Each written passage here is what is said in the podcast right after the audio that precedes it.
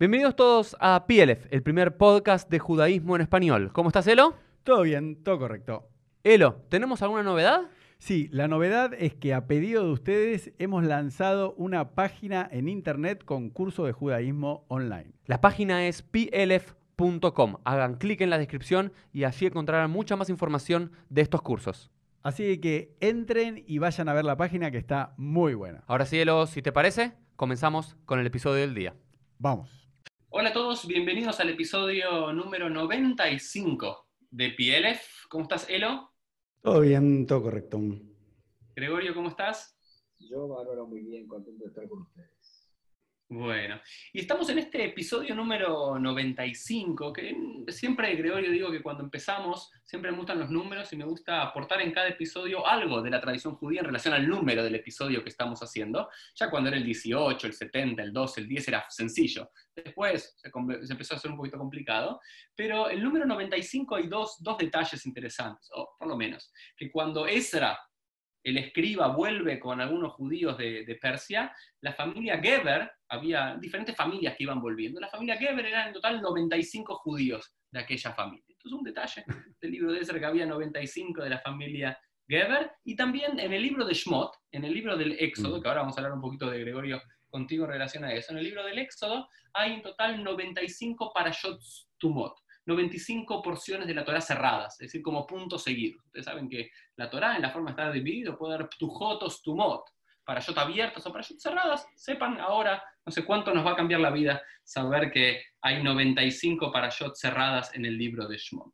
Y Gregorio, queremos darte nuevamente la, la, bienvenida, que sos el tercero en esta, en esta sidra, en este nuevo playlist que estamos armando desde PLF, que tiene que ver con profesiones judías ya pasó por aquí eh, un sofer, un escriba, ya pasó por aquí, estoy olvidando, ¿quién más? Eh, lo que hicimos? No, sofer? El, el, sofer, no, y hasta ahora no, creo que uno solo. Sí, un hazán, un sofer, ah, y un hazán, un hazán, hazán, sofer, y ahora eh, tenemos un moel, el moel Gregorio Spivak. Que, ¿Cuál es la mejor traducción de moel? ¿Existe, Gregorio? No hay traducción exacta porque no existe la palabra circuncidador. Eh, Moel es la persona que lleva adelante el Brit Pero que yo sepa, no, no sé, tal vez vos sabés más que yo, pero yo no, no sé una traducción exacta de la palabra Moel. No, porque a veces cuando alguien me pregunta qué es un Moel, digo circuncidador, pero explico que es un neologismo, que es un término que es por lo menos para, para explicar, pero Moel es el que hace la circuncisión en el pueblo judío, en el Brit Milá, y Gregorio es un Moel, ¿no es cierto? Gregorio aquí de Buenos Aires. Así es, este, hace... ¿Hace cuántos años? Y ya van casi 40 años. Ahora en julio de 21 van a ser 40 años. 40 años como Moel. Y tengo muchas preguntas en relación a Moel. Quiero contar un, un detalle de color que Gregorio hizo mi Brit Milá, hizo mi circuncisión ya hace mucho tiempo atrás, hace 31 años. No sé, Elo, ¿a vos quién te hizo el Brit Milá? ¿Recordás? No, sabes que ahora le voy a preguntar a mi mamá, pero no, no, ¿Qué edad tenés, Elo? Eh, 47. No, yo no, ¿eh? No, pero por eso, ¿tu papá no era Moel? No, sí. no, no, no. ¿No? Eh, ah, no, por eso no. En mi familia empecé, empecé yo y, termino con, y termina conmigo. Ah, bueno, no, no, no, no. Entonces no, no me lo. No, está bien. Bueno. Pero, y, y Gregorio, ahora vamos a hablar un poco sobre el- la mitzvah de- del Brit Milá, de la circuncisión, la historia un poco y cómo es el Brit Milá en sí, pero algunos detalles que a la gente creo le puede eh, interesar. ¿Cómo, contanos cómo llegaste a ser Moel, digamos, no, no creo que sea el sueño o el, el objetivo de la mayoría de, de, los jóvenes judíos decir, ah, quiero ser Moel, porque aparte Elo recién insinuaba algo con lo que decía recién cuando preguntaba que era tu papá, porque Claro. muchos Moalim, muchos circuncidadores rituales, suelen ser como esos oficios familiares, de alguna forma, ¿no? Pero no es tu caso, como dijiste. Entonces, ¿cómo llegaste? Bien.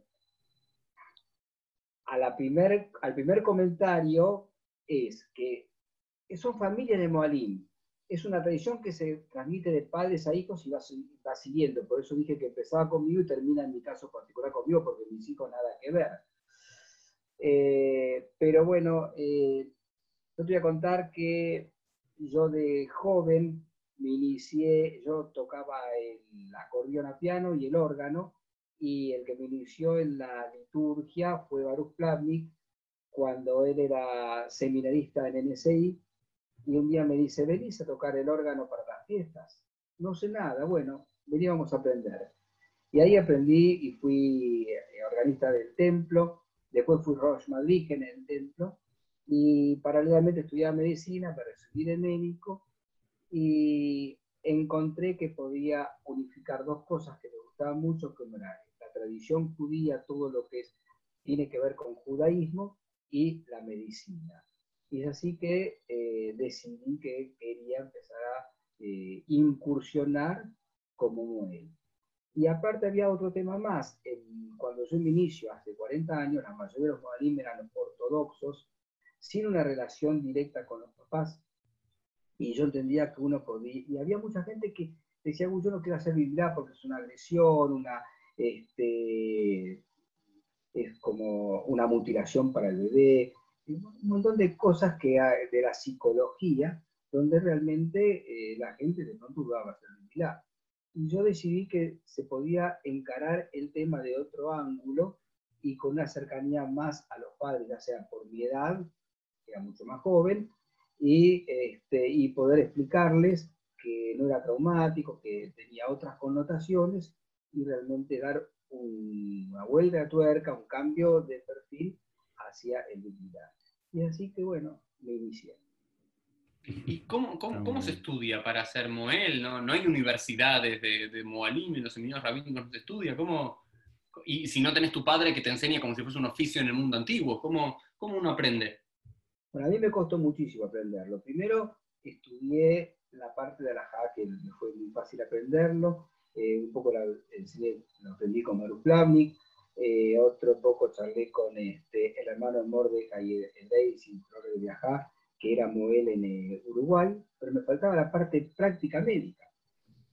Tuve un contacto con un Moel en eh, Miami, donde él era un Moel de Nueva York, que estaba descansando ya en Miami, era un viejito, y realmente eh, estaba retirado, pero por lo menos me dio unos tips para poder empezar a trabajar.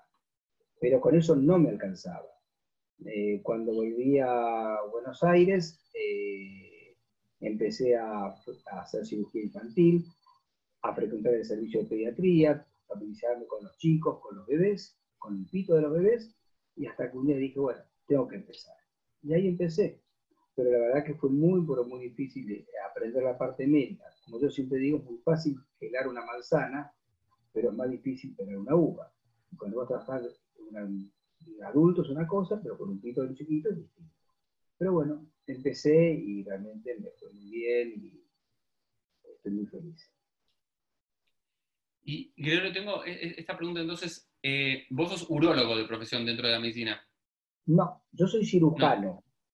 Y dentro de mi especialidad de cirugía hago cosas de urología eh, de genitales externos, y a, pero especialidad en medicina de la cirugía y la proctología, que es la parte del intestino y ahora vamos con las cosas un, poco más, más, profundas. No, no, pero una cosa, Uri, me, parece importante, porque por eso no, lo estaban diciendo, que es eso, que él es médico cirujano. Entonces, a diferencia de como es la tradición, como decía Gregorio, de, padre a hijo, que no tenían ninguna instrucción eh, médica, digamos. Entonces, eh, no es algo, o sea, tiene una sólida formación como, como médico, que no, no ¿O no, Gregorio? O sea, no es que no sabías nada, o sea, son médicos, está bien, hay, que realizar el acto de la circuncisión, pero sos un médico cirujano.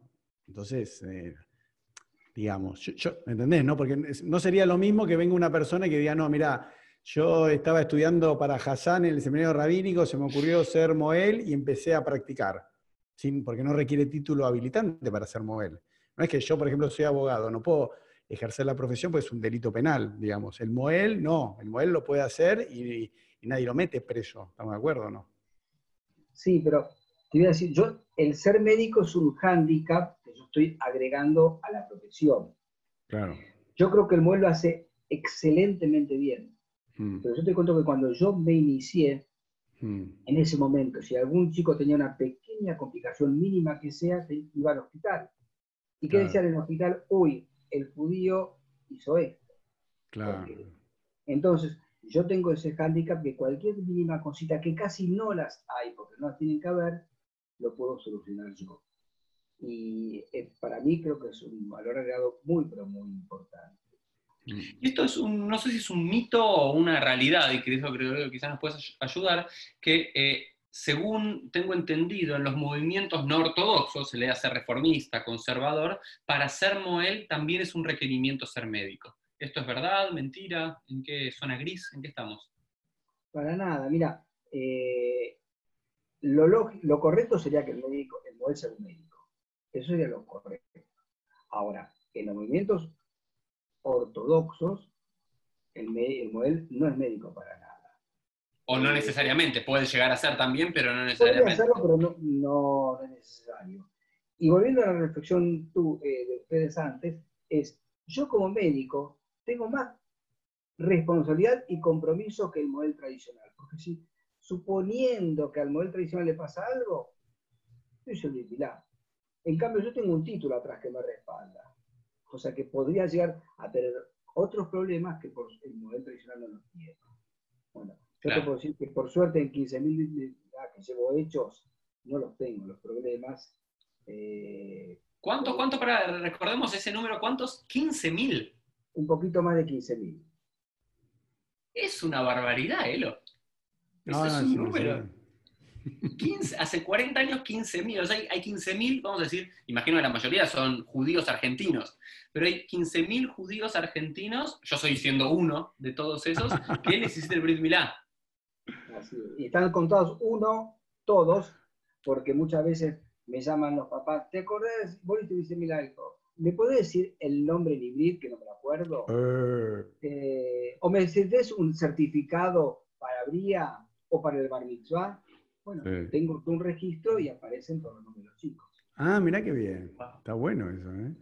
eso es importante. No, a mí me ha pasado, ¿no? Me ha pasado, a ver, por supuesto, ¿no? Quien tiene una vida judía activa sabe el nombre en hebreo de sus hijos y sabe exactamente todo y demás, pero muchos que quizás no tienen la vida judía más activa de todos, que se vuelven a reencontrar con la comunidad o con lo religioso más tarde para el bar bat mitzvah o incluso para un casamiento, dicen, no sé el nombre en hebreo. Y digo, bueno, si te hiciste el brit milá, seguramente tú, Moel, tengan tus registros y muchas veces van y consultan y veo también en puño y letra como Gregorio les escribe el nombre en hebreo, la fecha que fue y firma, así que me ha tocado a mí desde el lado rabínico que varias familias de Miqueila que no recordaban el nombre de sus hijos en hebreo eh, lo tengan. Y te hago una pregunta, Gregorio, esto es una pregunta, nada, después vamos, la parte más, no sé, seria vamos después, pero esto creo que la, la, que todo la gente. ¿Quién fue, el, si es una pregunta, el primero, ¿no? Porque hay que tener, eh, literalmente, vamos a decir en hebreo, beitzim, ¿no? Huevos, para decir, vos dijiste a una familia, es mi primer Brit Milá. No, porque si no, no hubiera podido empezar. Por eso, por eso es, interesante, ¿no? ¿Cómo decís? Es mi primero. El primero siempre fue el uno más. A ver, que un día me empezaron a recomendar y empecé, bueno, este, no, es no es nada fácil porque uno se siente, se siente mirado, generalmente hay un lineal, un grupo de gente que está observando con ojos críticos, a ver dónde vas a fallar, soy, muy joven. Eh, pero bueno, este, un día hubo que empezar y, este, y nadie sabe quién fue el primero. Está bueno. Ni el segundo ni el tercero. Eh, después ya, era una costumbre. Pero, ah. y hay una pero, vos, pero vos en tus registros tenés, esto no lo vamos a revelar, pero en tus registros tenés el número uno. Sí, seguro que sí. Y ese se lo acuerdo tengo el número 1000, el número 2000, que a veces este, les digo a los chicos, este, a los papás, mira, vos fuiste el número tal y tal, pero este, no lo llevo todo, una conteo diario porque no, es anecdótico nada más. Pero al principio los primeros mil son bastante difíciles porque eh, hay mucho nervio de personal mío, ¿no? Este, después, bueno, uno ya es una cosa familiarizada y es mucho más fácil. Y yo tengo, vamos a hablar un poco ahora, ¿no? De, la historia del Brit Milá, que sin duda es uno de los rituales judíos más antiguos. Más antiguo que el ser Hassan, más antiguo que incluso la Shita, el matarife ritual, mucho más antiguo que ser rabino. Quizás eh, de las profesiones más antiguas sea ser Moel, porque quizás eh, el primero fue Abraham. Quizás mm. el propio Abraham fue Génesis 17, cuando escucha este llamado de Dios, estamos hablando si existió históricamente, hacia el 1800 antes de la era común, donde Dios le dice que para entrar dentro del pacto de Abraham, que luego será el pacto de Israel, había que iniciarse con un Brit Milá, con una circuncisión, se autocircuncida él, se circuncida Ismael y luego circuncida a los miembros de su hogar, y luego el primero que se hace el Brit Milá los ocho días de vida, como lo hacemos en nuestros días, es Itzhak, eh, y luego tenemos una, siempre digo, una Moelet, mujer, una, circuncidadora mujer, ¿no? Zipora.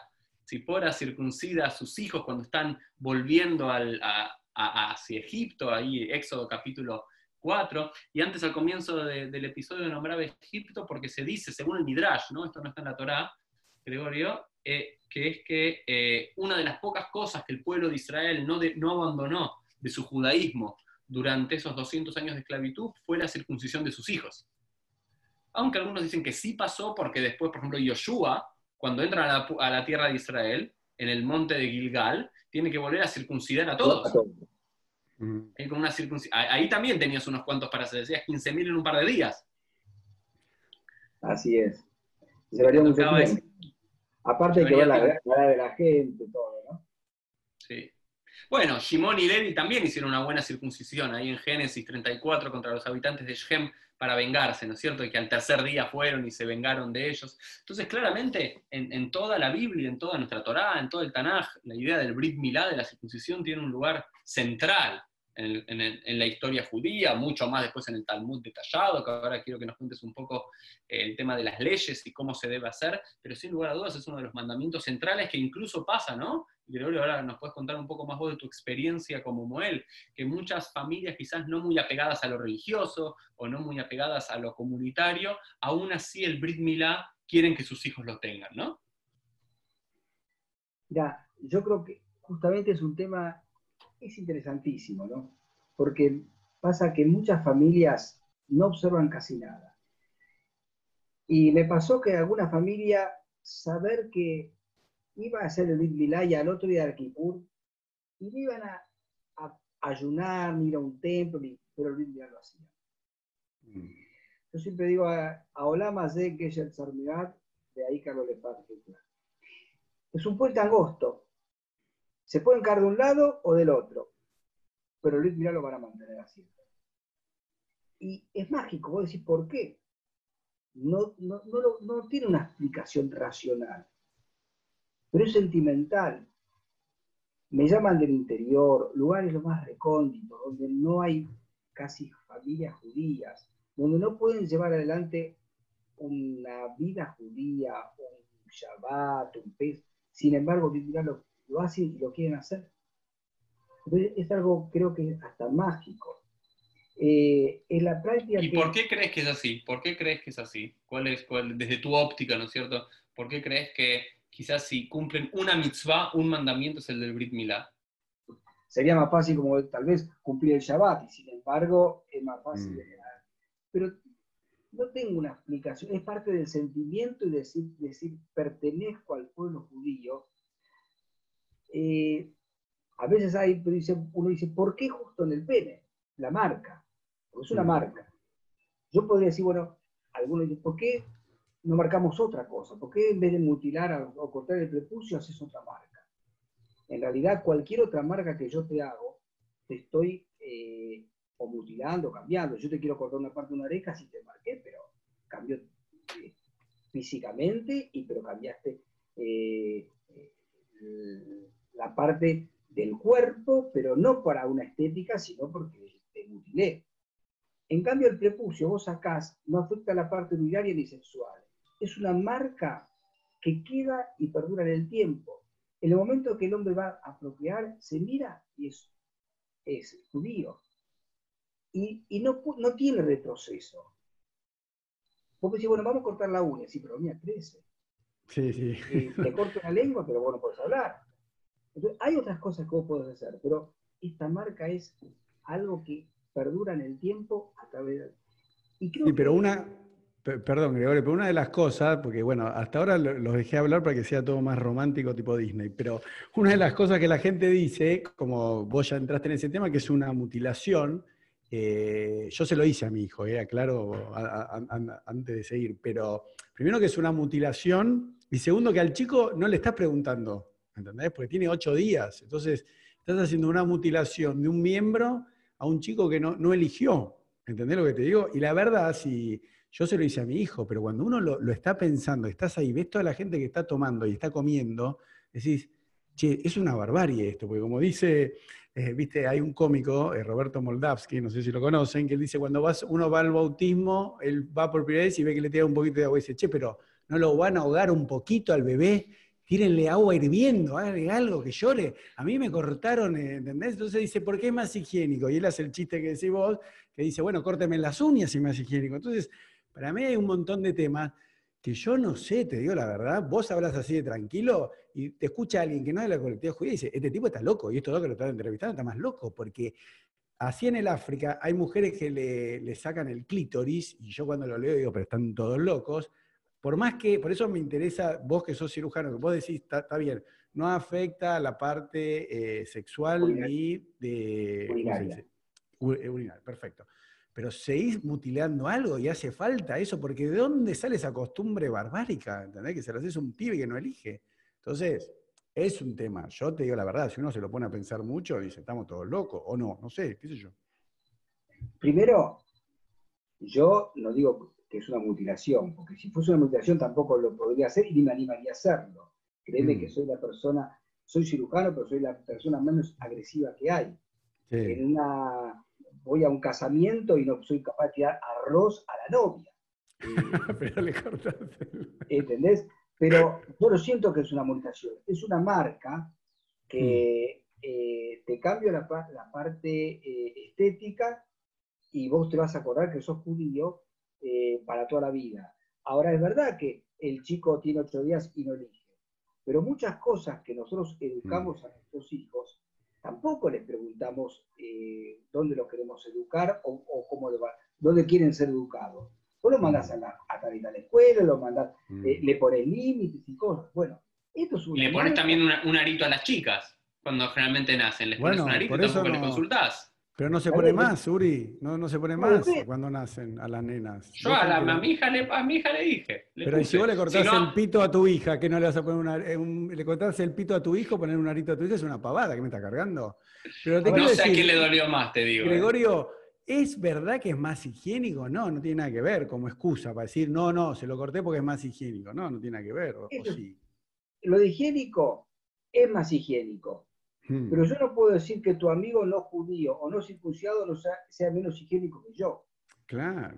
Hmm. Yo creo, y en eso hay gente que escuda decir, hago el, el porque es más higiénico, y eso es una mentira. En vez de decir, lo hago porque soy judío, lo hago porque es más higiénico.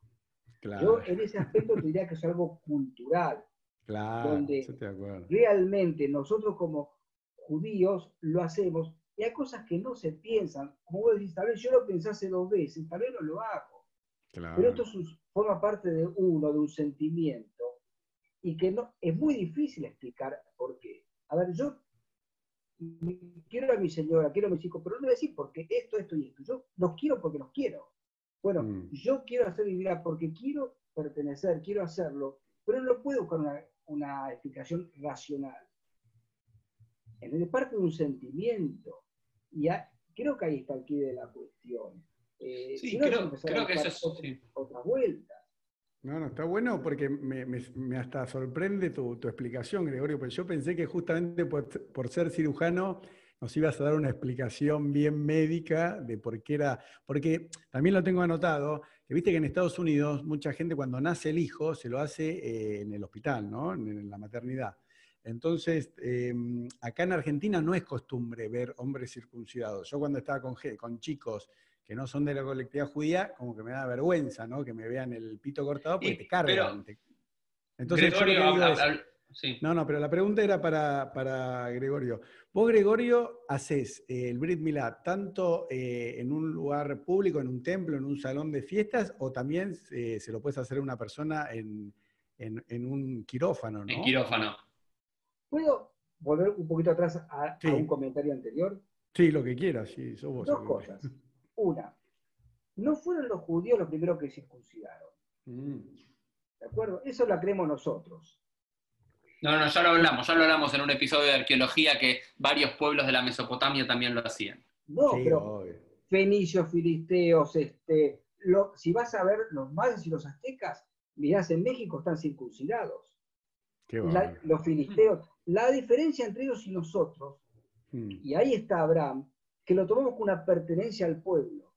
Todos estos pueblos desaparecieron y hmm. nosotros quedamos. Y ahí está pueblos cuáles, los otros pueblos cuáles, según tus conocimientos, en esto yo no sé mucho, yo conozco, yo sabía que muchos pueblos en la Mesopotamia se circuncidaban, excepto los cananeos, porque una de las diferencias centrales entre los cananeos y los israelitas, digamos, los descendientes de Abraham que van a habitar esa tierra, eran los hebreos, descendientes de Abraham, eran circuncidados y los cananitas no. Pero en Egipto no, porque en Egipto también se circuncidaban. ¿Y los otros pueblos, cuál es el racional? ¿Tenés idea? ¿Que lo hacían? Sí, ¿por qué? porque estaban, estaban en el desierto y encontraron que esto era más higiénico en ese momento. Era más, eh, o, eh, esa es una explicación. Pero vuelvo a repetir, nosotros sí, los egipcios que lo hacían no son el Egipto de ahora. Por eso te decía, todos estos pueblos desaparecieron y nosotros quedamos como pueblo. Y la otra, el otro comentario, en Estados Unidos el 99% de la población está circuncidada. Claro te puedo decir que un sexto de la población mundial está circuncidada. O sea que eh, Canadá, eh, la gente, muchos de México, eh, Inglaterra. Y todo, y todo el mundo musulmán. El musulmán también. Entonces, no es que somos los judíos solamente que circuncidamos. Nosotros lo hacemos con otra connotación y tradicional. Y podemos entrar ya en la parte tradicional que, que no es la parte médica. Pero este, quería comentar estas cosas porque es importante para... No, está muy bueno. no, y creo que, creo que está bueno eh, Gregorio, esto que decís de, marcar una diferencia, muchas veces tratamos de, me parece, ¿no? En la, modernidad en la que vivimos y con muchas críticas desde el exterior, donde todo se trata de racionalizar y homogeneizar, vivimos como toda una crítica, de decir, ¿por qué lo hacen los judíos? Y muchos judíos a veces sentimos que tenemos que explicar nuestras prácticas y nuestras costumbres desde un punto de vista racional. Es decir, no sé, eh, no comemos cerdo por el origen de la triquinosis, o descansamos en Shabbat por la importancia del descanso del cuerpo humano, o la tierra la dejamos descansar cada siete años para que recupere sus, eh, sus nutrientes, o hacemos la circuncisión por una cuestión eh, médica o, higiénica, y está bueno esto que decís, decir, no lo hacemos por esto, no lo hacemos por ese punto de vista médico, racional, eh, nutricional, que mejor lo hacemos porque es nuestra costumbre, lo hacemos porque es una mitzvah, porque es lo que nos hace ser diferentes en un buen sentido a otros pueblos y es lo que nos identifica, ¿no? Entonces, me parece que no, hace falta caer en la apología de que lo hacemos porque hay un conocimiento científico que, nos hace diferentes en ese sentido mejor, sino eso es una cuestión cultural. Como cada cultura tiene sus, sus cuestiones, nosotros tenemos estas, ¿no? Me parece que eso, es importante. Y Gregorio, eh, yo tuve mi primer hijo Noah nació en los Estados Unidos y como me vieron con kipá, y mi apellido es romano, mi mujer es Cohen Saban, se dieron cuenta que éramos judíos, nos preguntaron si íbamos a hacer el Brit Milá, la circuncisión ritual judía, luego, y entonces no lo hicimos en el hospital, y a los ocho días el, el Moel allí en Nueva York eh, hizo el Brit Mila a Noah. Pero tengo un par de preguntas ahora entrando más a. Ah, pero para, Uri. No, le contesté a él una pregunta. No, ¿eh? no, no, pero por eso, pero explica cómo ah. funciona en Estados Unidos, que hay un cirujano especialista en circuncisión que en el hospital te dice, che, ya nació, ¿al cuánto tiempo? Yo no, tengo idea cómo funciona, que dicen que el 99% de la población de Estados Unidos está circuncidada, cómo funciona el sistema en la práctica para que sea algo que se lo haga todo. En menos de 24 horas, 24 horas después lo circuncidan. 24, 48 horas se hace en anelcerí lo ponen al bebé en una camillita, parece como, que lo crucifican porque lo ponen, lo atan de pies y manos, y lo hace el obstetra, lo hace eh, ahí. ¿En serio? Y a las 24, 48 horas, ya directamente, por eso que dicen eh, factores médicos, el octavo día, día es el octavo día, y no, no es un tema médico porque está, que sangra menos o porque está mejor el chico, octavo día por tradición nuestra y eso lo explicas vos, Uri. Pero Eh, No, claro, eso es interesante porque muchas veces apologéticamente en la tradición judía decimos no, al octavo día, porque al octavo día las enzimas, ¿no? Muchas veces escuchamos como estos mitos que las enzimas están más preparadas y que es el momento ideal en el cual todavía no siente tanto dolor, pero a su vez el niño puede cicatrizar rápidamente lo que no puede, digamos, lo que está diciendo que a nivel médico es todo mito eso, que a los 24 horas se puede hacer y perfectamente. Y lo hace y lo hacen con una pero la diferencia y, y por qué el no judío el- mi compañero no, médico no judío no lo entienden porque en Estados Unidos tarda 4 o 5 minutos en hacerlo. Pero tiene al bebé llorando y está el, el médico con el- la enfermera y el bebé. Y quién lo escucha nadie. Pero si yo tardo 4 o 5 minutos un Milá con toda la gente que me está mirando yo me muero y me matan. Realmente yo mirá yo hago llorar a todos los bebés cada vez que estoy más grande, me cuesta más escucharlos llorar. Por eso la forma mía de trabajar es muy rápida, muy simple, pero porque quiero que lloren lo menos posible. Es un tema mío de sentimiento. ¿Cuánto dura? ¿Cuán- ¿Cuánto es? Segundos, ¿no? La parte médica durará 15 segundos. Con Abrahot puede ser 2-3 minutos, como mucho. Tiene un timer que es antes, durante, después no se frena. Pero es muy rápido. Y termina el ¿Cómo? 20 y yo le levanto el bebé y 15 se sale. segundos. Pará, Gregorio, explícalo de vuelta. ¿15 segundos? ¿Qué? qué? 15, 15 a segundos. 30 segundos, como mucho. No, ¿qué? Y ya eh, lo cosés, lo cortás, lo No lo tenés que coser. Con la. No, no, no con la curita, no sé, le ponen la curita, no sé qué hace. Nada, mira. Este, Ah, explícalo, a ver, ahí está, ahí está, Te explícalo. invito venís yo- a ver uno. Te invito y venís a ver uno. No, no, no, no, no porque yo, viste, cuando hay un Brit Milá están estos locos que se creen que hay bendición, después, viste, van al, ¿cómo se llama? El que es el... era Brajot. Que el, el el Sandak. El, ¿no? Pero bueno, yo que iba a Jabad, están todos a- al lado del pito porque como si te salpica la sangre tenés más bendición, vas a vender más en el local de flores o del once. Pero digo, yo no lo puedo ver. Entonces, en, contale al público en qué- cómo es. Está bueno que lo cuentes, porque yo no me impresiono. yo no ¿cómo es el proceso? ¿Cómo es el proceso? ¿Cómo es el proceso? Está bueno que lo cuentes. Médicamente, ¿cómo es? Médicamente lo que se hace primero es se apoya el bebé sobre un almohadón, Mm, eh, se saca el pañal, se lo higieniza muy bien, mm, se desinfecta y después son tres, cuatro pasos que es primero despegar el prepucio del glande porque siempre está Mm. muy pegado, es normal que sea así.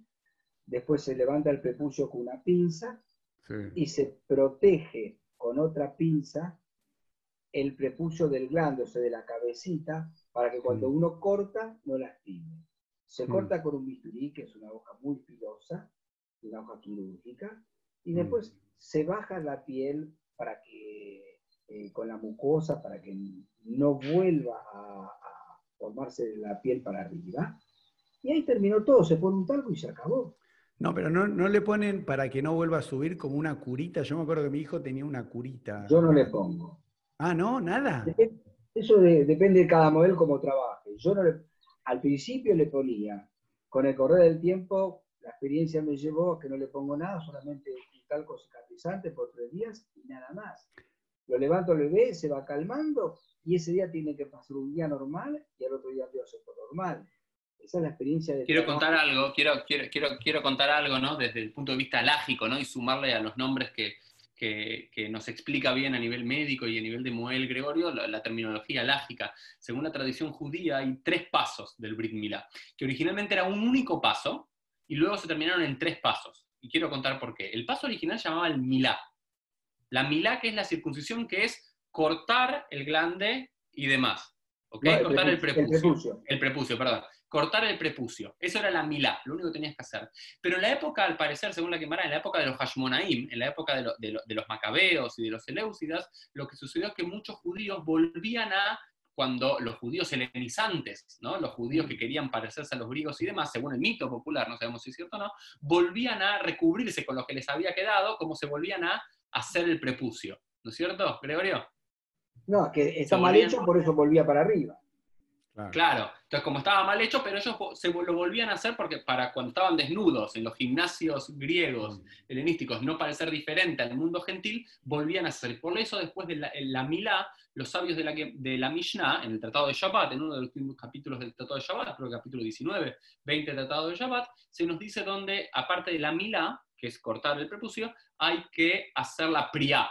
La priá, que es realmente arrancarlo, digamos, arrancarlo, o bajarlo, no sé cómo es la terminología. Es, es bajar bien la parte de adentro de la piel, que es la mucosa, para que no se vuelva a pegar para arriba. Ahí está. pegarlo bien Entonces, de la es- cabecita, del glande. Eso es lo que llamaríamos la priá, ¿no es cierto?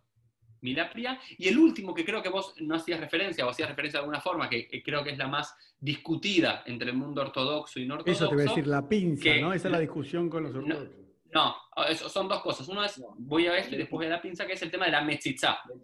El- la metzitza que es, metzitza directamente viene de la succión, porque en la época de la Mishnah y después en la Gemara se explica que se hacía una metzitza, una succión, en la cual generalmente se sacaba el resto de la sangre que quedaba, y dice la Gemara, mi pleya sacana, por el tema del, eh, no se por el peligro, porque esa sangre se podía infectar. Entonces se sacaba es- esa sangre para que no se infecte, ¿no? En realidad, excelente tu acotación. Eh, lo que pasa es que yo te lo comento así en el mundo ortodoxo, me sacan volando.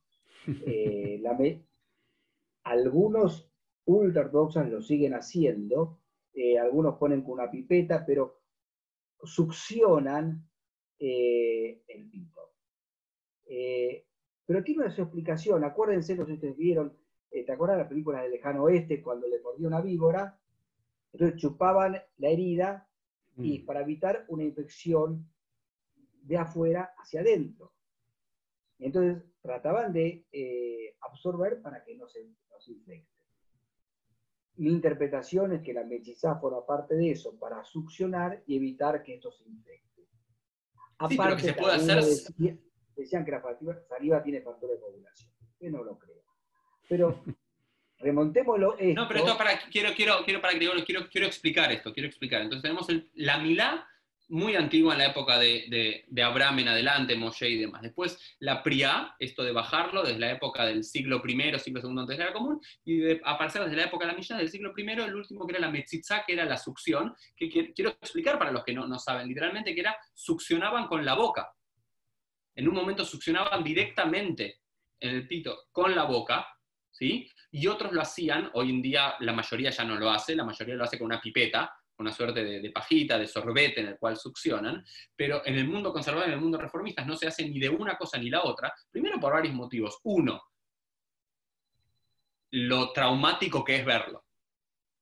¿Sí? Porque yo lo he visto, lo traumático que es verlo. Segundo, porque si la metzitza tenía el objetivo de los rabinos para evitar la sacana, para evitar el peligro del recién nacido que no se le infecte, hoy en día está demostrado, y pasó en Nueva York hace un par de años, que cada tanto hay casos, de rabinos que tenían, eh, moalim que tenían herpes, por ejemplo, o que tenían una enfermedad y se la transmitían al niño en, en- en ese contacto, por lo cual también hubo un gran revuelo en eso. Y aparte por entender que la metzitza, de vuelta, en ningún lugar de la Mishnah ni en la Gemara se dice que tiene que ser con la boca. Vos tenés que absorber, la metzitza es la absorción de la sangre. Y vos lo absorbés la sangre, eh, Gregorio también, pero con una gasa y con, con talco. Seguro. Entonces se cumple de igual manera, pero quiero explicar esto porque muchos ortodoxos dicen no, porque no hacen la metzitza y es Misina. No, primero que no es eso, no es alajale Moshe Misina, y es un decreto rabínico para el cuidado de los niños. Y hoy, para cuidar a los niños, lo que menos tenés que hacer es hacerlo, es acercar la boca ahí. Si tenés otros, me- otros medios para cicatrizar la herida, ¿no es cierto? Una vez, hace muchos años, voy a hacer un y eh, el papá, el abuelo era observante y había invitado a un grupo de Shohatim que venían de Israel. Entonces se me acerca uno de barba, dice, ¿me permite hacer a mí la mechiza? Porque para mí es una mitzvah, es un honor. Y, este, y yo tuve eso un poco nieto y no se la pude hacer y quisiera hacérsela. Digo, mire, de ninguna manera.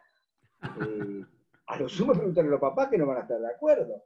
Pero él quería hacer la mechiza en este bebé. Cosa de loco. Sí.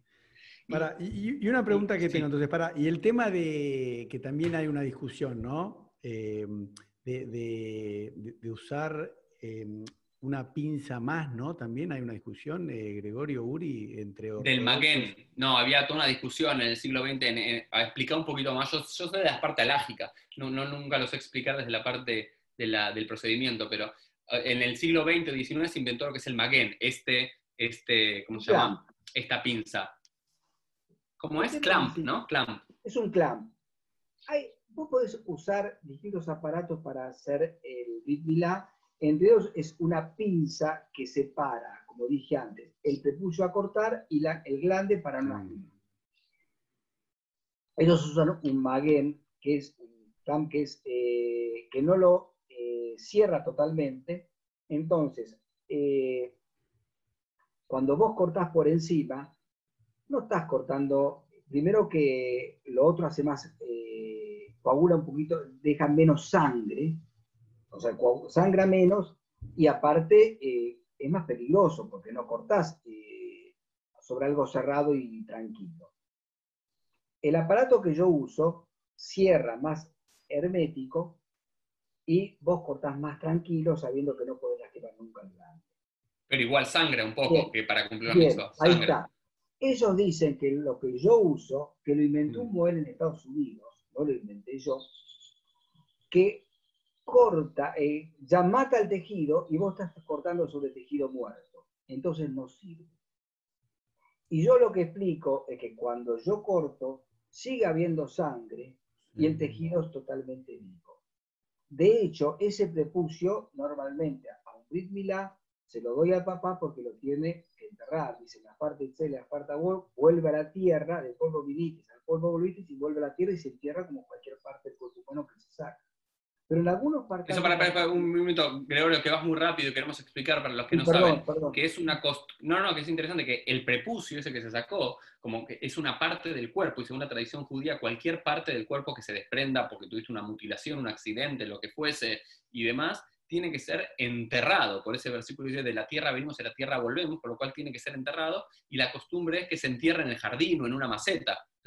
Mis papás siempre me mostraban este árbol que creció tanto, ahí abajo está tu prepucio, ¿no? No sé si los otros padres judíos lo hacen. no, no, pero no Por eso saliste rabino, mira, mira, mira cómo terminó. Yo se lo digo a los papás para que lo entierren, pero te decía que muchas veces yo hago una circuncisión una familia no judía. Y ese prepucio, eh, a veces lo, guardo en un, me lo piden de algunos laboratorios que estudian eh, para estudiar virus, porque es el, tejido que más eh, reproducción tiene, porque eh, es de un recién nacido y pueden trabajar muchísimos estudios con ese prepucio. Así que no es un tejido muerto, es un tejido totalmente sano y de una vitalidad bárbara. Mm. Muchos laboratorios. Para, para, una pregunta antes que nos olvidemos, yo te quiero preguntar, Gregorio, ¿vos qué opinás? ¿Al bebé le duele o no le duele? Porque esa es la discusión, creo que debe tener 3.000 años. ¿Le duele o no le duele? ¿Vos qué opinás? Yo creería que eh, él no le duele, te voy a decir. Que el dolor, muchos dolores son aprendidos. Vos sabés que vas a poner una mano de fuego y la vas a sacar antes, eh, antes de mm. ponerla porque no te duele. El bebé la puso y después la sacó cuando se quemó. Ahora, por eso también el trabajo de segundos, de rapidez, porque cuanto más tardo, más le puede molestar. Mm. Si vos viste últimamente, o viste algún mira, vos viste que lo apoyás al bebé en el almohadón, lo sostenés y ya está llorando. sí, obvio. No, no, por eso te pregunto si duele o no duele, porque el llanto no tiene nada que ver. Y termina el Big yo lo levanto y se calma y sigue el día normal. Mm. Algún chico puede llorar un poco más, nosotros tres, cada uno distinto. Si vos te golpeas y yo me golpeo en el mismo lugar, cada uno reaccionará distinto. Pero si me preguntás, yo creería que no le duele. Igual se le pone una crema anestésica una hora antes del se le pone después un spray también anestésico. Son todas cosas que uno, el, a conciencia y tranquilidad, eh, porque ¿viste? uno quiere estar tranquilo también para pero perdón, los que se hacen en el hospital, para cerrar con ese tema, eh, que vos decís que lo hace el obstetra, eh, ¿le pone anestesia local? ¿Cómo es para entender la diferencia entre hecha en un...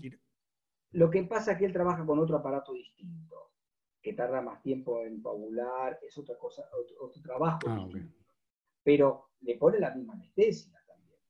Ah, bueno. Él pero, pero no tengo algún, un par, de, un par de preguntas más médicas, pero antes, antes de ir a las preguntas médicas, algunos eh, mitos o leyendas del Brit Milá y algunas y esas anécdotas que nos puedas contar con Momoel, porque de 15.000 Brit Milá que hiciste seguramente tengas buenas anécdotas para, contarnos. Eh, una pregunta es, aparte de la milá, la priá y la metzitza, estos tres pasos en sí que lo hace sobre el bebé, ¿cómo son las bendiciones? ¿Quiénes tienen que hacerlas? Contanos un poco a nivel no médico, sino del ritual del Brit Milá. Para el que no conoce, que se lo imagine cómo es. Bien. Normalmente eh, puede haber una madrina y un padrino, depende de la costumbre separadía, si así, el mismo padrino puede ser el que lo sostiene. Entre los, entre los entre los ashkenazim, hay una madrina, un padrino, y la otra persona que lo sostiene es el sandá, que fue su abuelo o alguien en honor a determinada persona de la familia. Entonces, la madrina trae a este lugar y se dice Baruch va, Bellema Adonai, bienvenido sea el que viene en nombre de Adonai. La madrina se lo va a entregar al padrino y el padrino me lo entrega. Y ya en ese momento yo apoyo primero al bebé en una silla vacía, que es la silla que se deja para el profeta Eliyahu Naví. Así como en dejamos la puerta abierta, en el Brit dejamos una silla vacía para el profeta Eliyahu Naví, que es el ángel guardián, que va a certificar y atestiguar que se está haciendo Brit y se apoya al y se dice, Zekise Eliyahu Anabí Zahur esta es la silla de Anabí, bendito sea. Tomo yo al bebé de vuelta y lo apoyo en el almohadón. Normalmente el que debería hacer el Brit de su hijo es el papá. Como el papá no está capacitado, delega la función en el Moed. Quiero, eh, perdón, Gregorio, dame, dame un segundo, quiero explicar esto, que es, según la quemará en el Tratado de Kiddushin, es uno de los tantos mandamientos que son mutalot a la ab, que el padre es responsable de hacérselo a su hijo, el Brit Dice, le, le moló, dotó, que hay que circuncidar a tu hijo, que hay que redimirlo a los 30 días en la mitzvah de Pidionabén, que hay que enseñarle Torah. Digamos, también enseñar Torah no depende de la escuela judía o del rabino de turno o del more, debería ser de todos los padres, pero como vos bien explicás, la mayoría de todos nosotros como padres no tienen la capacidad para hacer el Brit por lo cual pasa a delegarlo al Moed, ¿no? Entonces, el papá dice una braja eh, asumiendo la responsabilidad por hacer el Biblia de, su hijo, de acuerdo a Abraham Avinu, al profeta Abraham. Y después yo digo una braja asumiendo la responsabilidad y el honor que me confiere ese papá de hacer el Biblia de su hijo. Enseguida, bueno, ya todo eso tiene un timing, va todo junto a las cosas mientras yo voy preparando al bebé y este, hago el corte en particular. Una vez hecho el corte, hay una braja que dicen los presentes, en, la hago en castellano, participando de la ceremonia, que dice que Shem, Shenignaz Labrit, Kenikanes la Torah, la Jupá, Que así como ingresó en el Brit que ingresa en el estudio de la Torah, en la vida de buenas acciones y en la santidad del matrimonio. Todas estas tres cosas resumen una, plena, una vida plena judía. Que sea eh, una buena persona, que estudie y que pueda casarse y tener una dar continuidad judía. Y por último, ya casi estoy terminando, porque todo esto es rapidísimo, levanto al bebé, levanto la copa de Kiddush y se le pone el nombre en Ibrit que los papás pensaron para ese bebé. Ahí es el momento de poner el nombre al bebé y se termina. Que la costumbre de muchos, la costumbre tradicional, la costumbre tradicional es no decir el nombre hasta el octavo día, ¿no es cierto? En muchos en el mundo tradicional, para mi familia también, el, nombre de Noah, Moshe, ¿sí? su nombre en hebreo se lo pusimos ahí en ese día. Así es, el último día. Y se levanta, termina con Yeheyano agradeciendo por el participar y vivenciar este momento. Básicamente esas son este, la ceremonia en particular.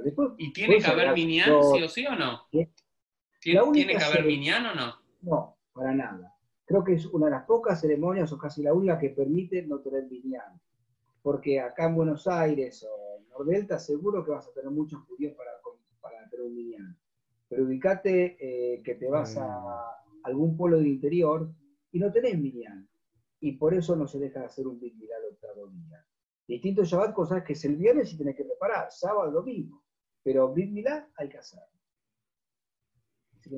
Y si, si nace en Shabbat, bajo un par de datos más que son interesantes. Si el niño nace en Shabbat, tiene que hacer el Brit en Shabbat. ¿Vos cómo, cómo solés hacer? Sí. Sí, no sé. Acordémonos que tenemos el calendario lunar, que si nace el viernes a la pasado la primera estrella, ya es Shabbat. Eh, y si nace el sábado a las 8 de la noche, ya es para el domingo.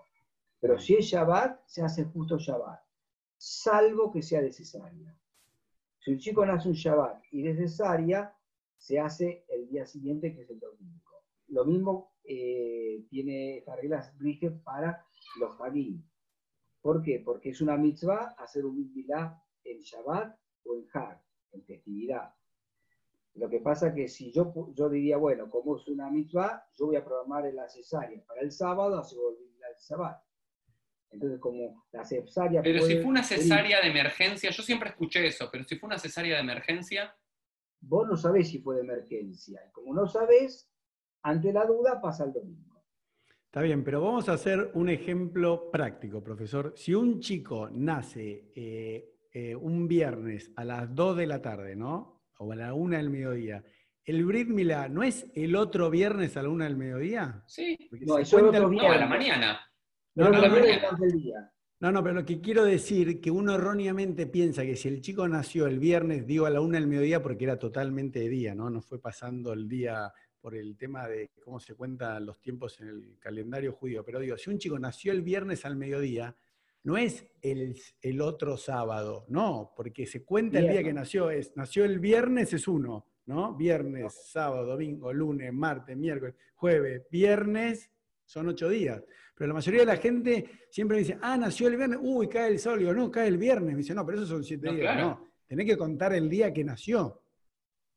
Es exactamente la, la, otra semana. Exactamente no, pero todo el mundo piensa que es, Uri, la otra semana un día más, porque son ocho días. ¿Entendés? Yo lo explico distinto. Nace el lunes al lunes siguiente, martes al martes siguiente. Son siete días, te dice la gente. Siete días o ocho. Si querés martes, miércoles, viernes, domingo y lunes, o querés lunes, martes, miércoles y llegas al lunes. No, está bien, es una pavada, pero a mí siempre me pasa que yo le digo, no, el día que nació lo tenés que contar, contalo con los dedos, te vas a dar cuenta que si nació un viernes se hace el otro viernes, no se hace el sábado. Pero, ah, escuchame, Uri, yo tengo una anécdota para, ahora déjame esta que está interesante, porque acá estamos hablando de ocho días, si nació un día, si fue cesárea, todo. Yo te quiero contar que yo no podía tener hijos, ¿no? Y te hacen hacer un montón de cosas, ¿no? Cuando no puedes tener hijos. Una de esas fui a la tumba Ragel, di siete vueltas con un hilo rojo, hice un montón de cosas que no, no viene al caso, pues sería tema de otro podcast. Dentro de las que me dijeron, me dijeron, no, vos tenés que ser Sandak. Dije, bueno, está bien, no hay problema, pero ¿de dónde? Dice, no, no, esto es una fundación en Israel. Yo estaba en Israel, Uri ya sabe dónde voy. De chicos rusos que le vamos a hacer el Brit Milá. Dije, ¿pero qué edad tiene el chico? 20 años. No, para nada, déjame joder. Entonces, hablemos de eso, Gregorio, porque nos estábamos obviando. Vos haces un montón de Brit Milá a gente adulta, ¿no? Que, y, porque eso no estábamos hablando. Y yo le tuve que tener la cabeza a un tipo de 20 años ahí, y el Sandak le hizo el Brit Milá ahí delante mío, casi me desmayo. Yo obviamente estaba así, no, no, no, no vi nada. Pero vos también tenés un montón, ¿no? De, de Brit Milá de circuncisiones adultos, ¿o no te dedicas? ¿Cómo es? No, no. Pero, a ver, otro día me explica bien qué, qué viste vos ahí, porque la verdad. No, no vi nada, porque me desmayo, te dije yo. Pero ¿Y, gritó, el, ruso o no? Te soy sincero, fue tanto el impacto que no me acuerdo. O sea, me acuerdo de estar ahí teniendo. pero habrá estado anestesiado, ¿no? Habrá estado anestesiado. es muy simple. Yo trabajo mucho con adultos, o con chicos que no le hicieron el víctima de claro, o con muchachos que se convierten, todo. Pero ya pasando un tiempo de los primeros meses, mm. hasta los tres meses más o menos promedio, un poquito más, menos, depende del chico, y yo cuanto antes mejor, si no lo hiciste a ese momento, ya es una cirugía en un sanatorio. No, no, no, esto fue en... Bueno, yo te explico como yo lo manejo, me parece una locura trabajarlo distinto. Si es un, mm. y te digo, hasta los 15, 16 años, van a un sanatorio con anestesia general, se lo duerme, porque yo no puedo pretender que un chico de 12 años esté quietito y bancarse una cirugía media hora, que es lo que dura una, circuncisión en un chico así, porque vos tenés que, eh, ahí sí tenés que coagular, hay muchos vasos que sangran, tenés que dar puntos, es una cosa, es, eso es ah, cirugía. Y cuando yo trabajo, un adulto, un chico grande, va con anestesia local, son cirugías que termina, termina y, se van caminando a la casa, pero y un postoperatorio muy bueno, eh, sin dolores, toman uno o dos calmantes en el postoperatorio, pero el tratamiento es de un cirujano, no es de un modelo. Eh, eso es el ejercicio ilegal de la medicina ya, porque este, hay otras cosas. Yo a veces escucho que le hacen una, una circuncisión a un adulto en una casa. Bueno, sí, no, Pero perdón. No, y, aparte el riesgo, el riesgo es mucho mayor, ¿no? Pero, pero escúchame, Gregorio, ¿y los árabes que lo hacen a los 13 años, cómo hacen? No, los musulmanes. los, musulmanes, perdón, dije. ¿Cómo hacen? No, no lo hacen a los 13 años, explica Gregorio, es hasta los 13 años. No, tampoco. expliquemos bien eso. No, no, no, no, no. Esa, es, nuestra deformación por Abraham, Isaac y Ismael, nada más. El Corán marca la circuncisión, pero no marca la fecha de circuncisión. Ah. por eso digo que dices hasta los 13 años la costumbre del mundo musulmán. Hay muchos que lo hacen recién nacidos también. Hoy la mayoría de los musulmanes que entienden lo hacen de recién nacidos. Yo trabajo mucho con musulmanes. Ah, ¿en serio? sí. Ellos no tienen quien les haga la circuncisión, no hay un... Y generalmente recurren al muel. No, perdón, no, pero Gregorio, esto que estás diciendo, yo no me, no, no, no, cuando pensé el podcast no lo dije, pero quiero que esto, quiero hacer énfasis en esto porque es maravilloso y algo que la gente no sabe. En el mundo musulmán, generalmente, y más cuando están fuera de los países árabes musulmanes, no hay moalim y no hay shohatim. No tienen sus matarifes rituales para halal y tampoco tienen sus moalim. Y esto es algo de diálogo judío-musulmán, digamos, en la práctica, que eh, conozco muchos shohatim muchos musulmanes que compran carne kasher cuando comen halal.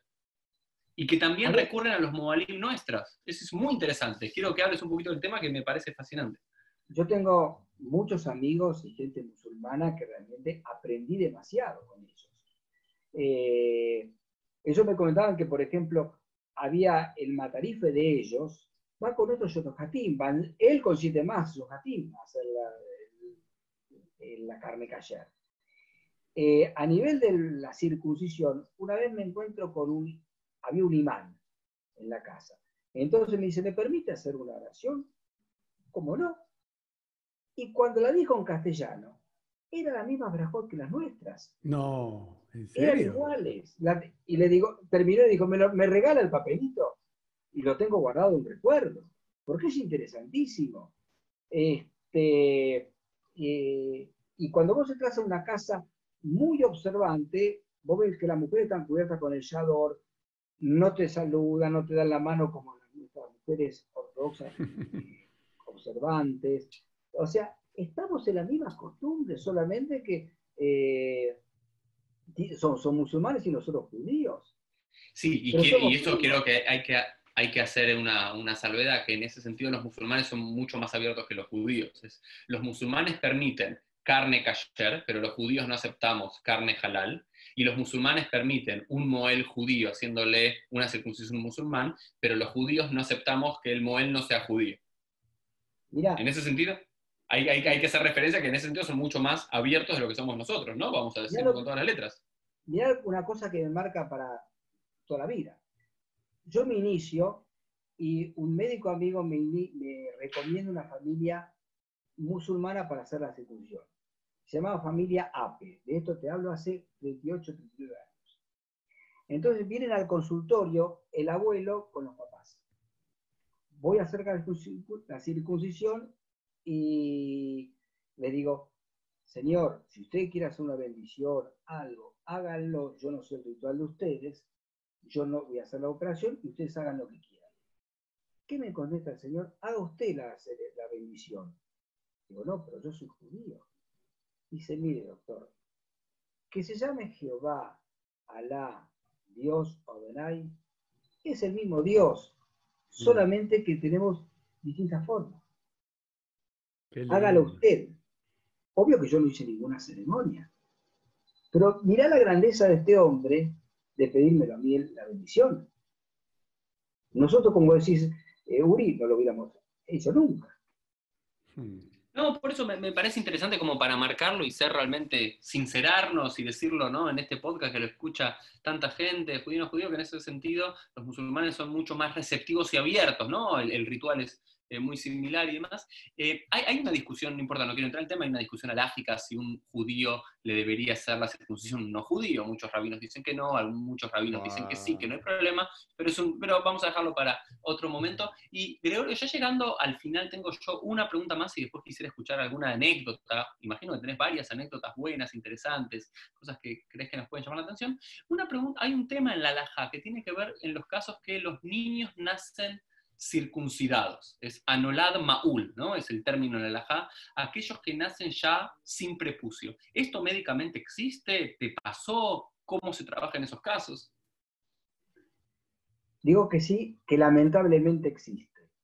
¿Pero por qué digo lamentablemente? Porque cuando un chico nace circuncidado es porque nace con una malformación congénita que se llama hipospadia.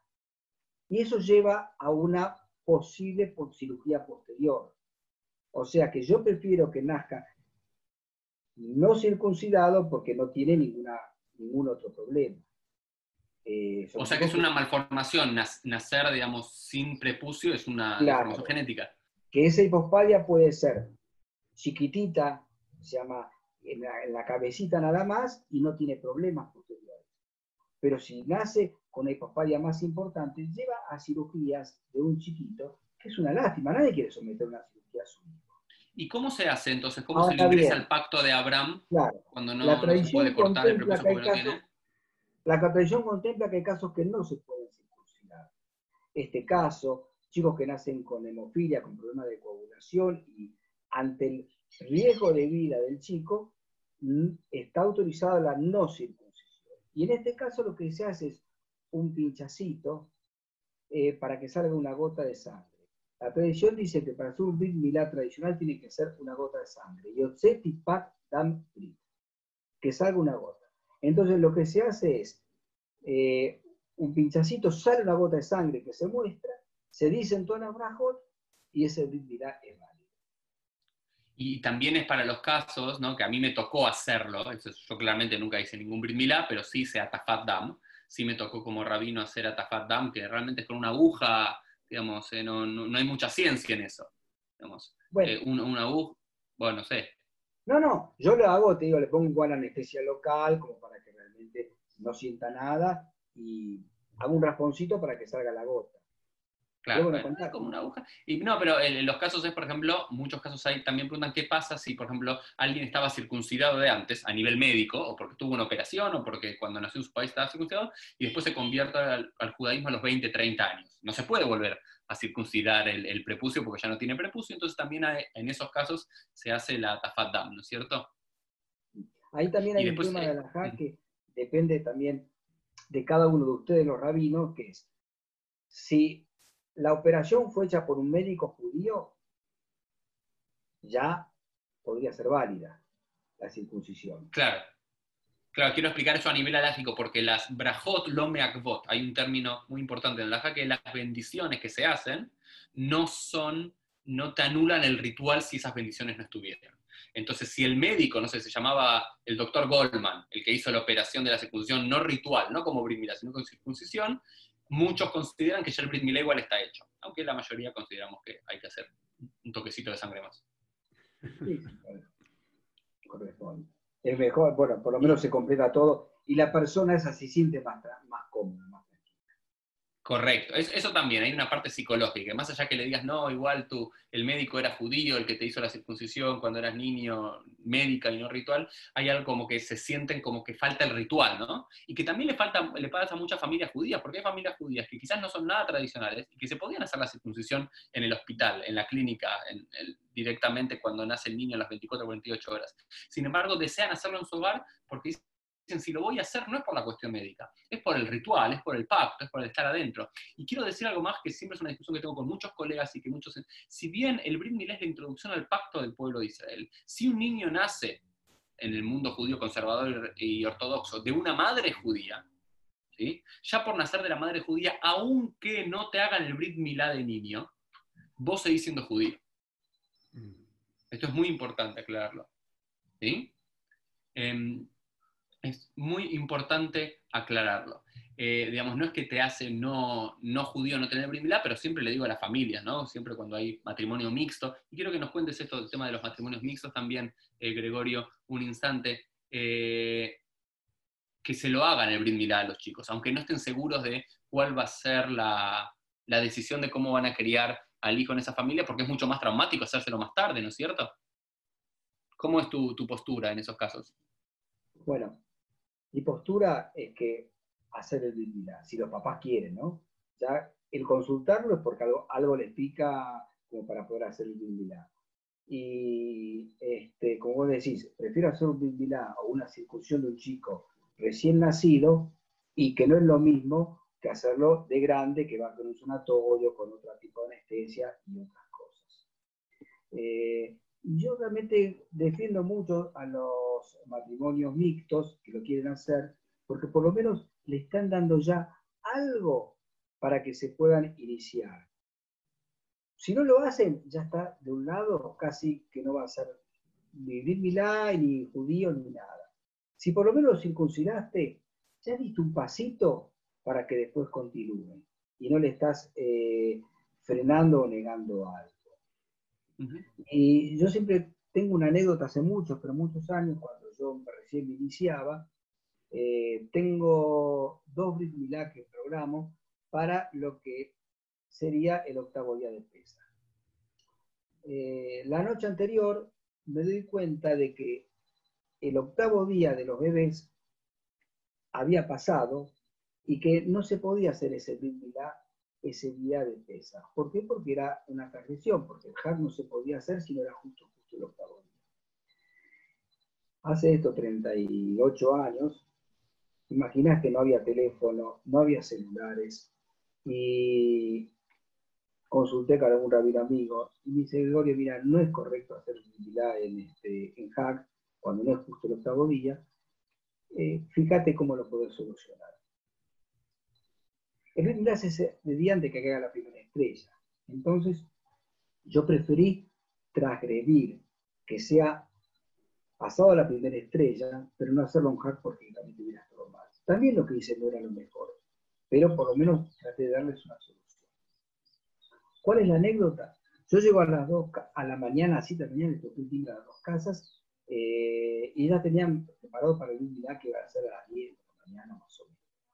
En una era un matrimonio de dos días, estaban las medialunas, los sanguchitos de hormiga, todo en la, mesa. Pesas hablamos, ¿eh?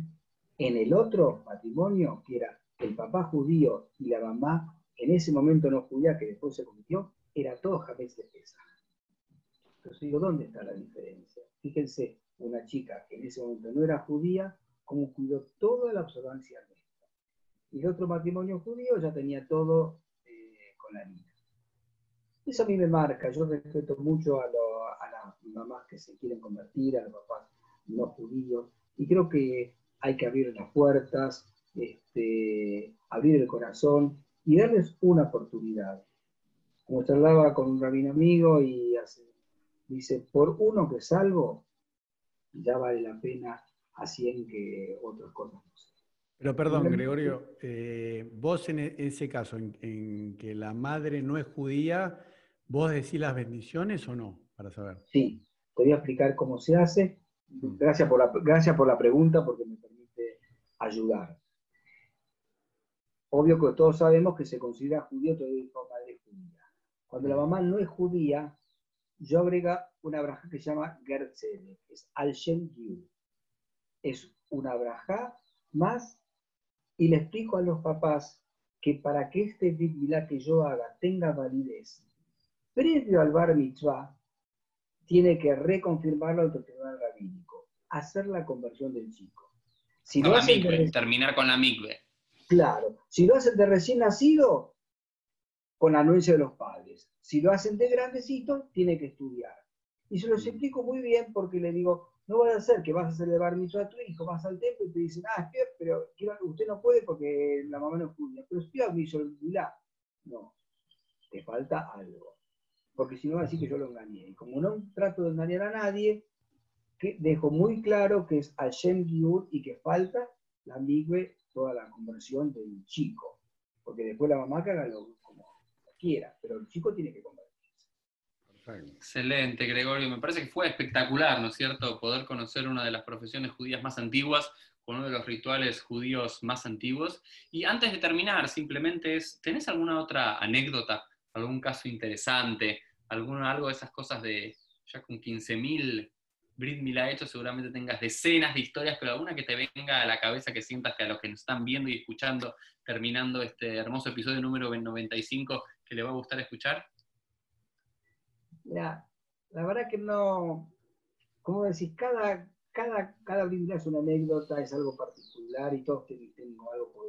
Yo creo que para mí, podría decir que son un montón, pero cada papá es una individualidad. Pero eh, y siempre que viene el momento, me acuerdo todas las, anécdotas. Pero voy a comentar algo que por lo menos hoy me moviliza, es yo le hice a todos a mis hijos, eh, a hijos de mis amigos, a mis sobrinos, eh, a mis nietos y bueno, todo, todo. Y algo lindo que puedo comentar es que yo tengo un papá que hoy cumple, cumplió 94 años y tuve la suerte de que cuando fue el de mi nieto, mis nietos, porque tengo dos, estuvimos todas las cuatro generaciones, mi papá que fue el Sandak, yo que fui el Moel, mi hijo y mi nieto. Y la verdad que creo que este, algo muy lindo, vivenciado, y ojalá que a todos tengan esa suerte como la tuve y que me parece que simboliza ¿no? tu, profesión, que tiene que ver con Ledor Vador, de generación en generación y de continuar, ¿no es cierto? Esa, eso que comenzó con Abraham en algún momento y hasta el día de hoy continuamos. Así que, Elo, yo no tengo más preguntas. Gregorio, te agradezco de corazón. No sé si Elo te queda alguna pregunta, algo. No, no, la verdad que, es muy lindo. Así. Y yo, aparte, sinceramente, tengo a las cuatro otros otro Zoom. Bueno. Yo me quedaría ahora, sí, Gregorio, la verdad que muchísimas gracias, me encantó. Agradecerte, Gregorio. Bueno, muchísimas gracias y a todos los que nos están viendo y escuchando. Gregorio Spiak, un móvil aquí en, en, Buenos Aires y nos vemos en el próximo episodio, en el episodio número 96 de Pieles. Chau, chau. Chao. chao.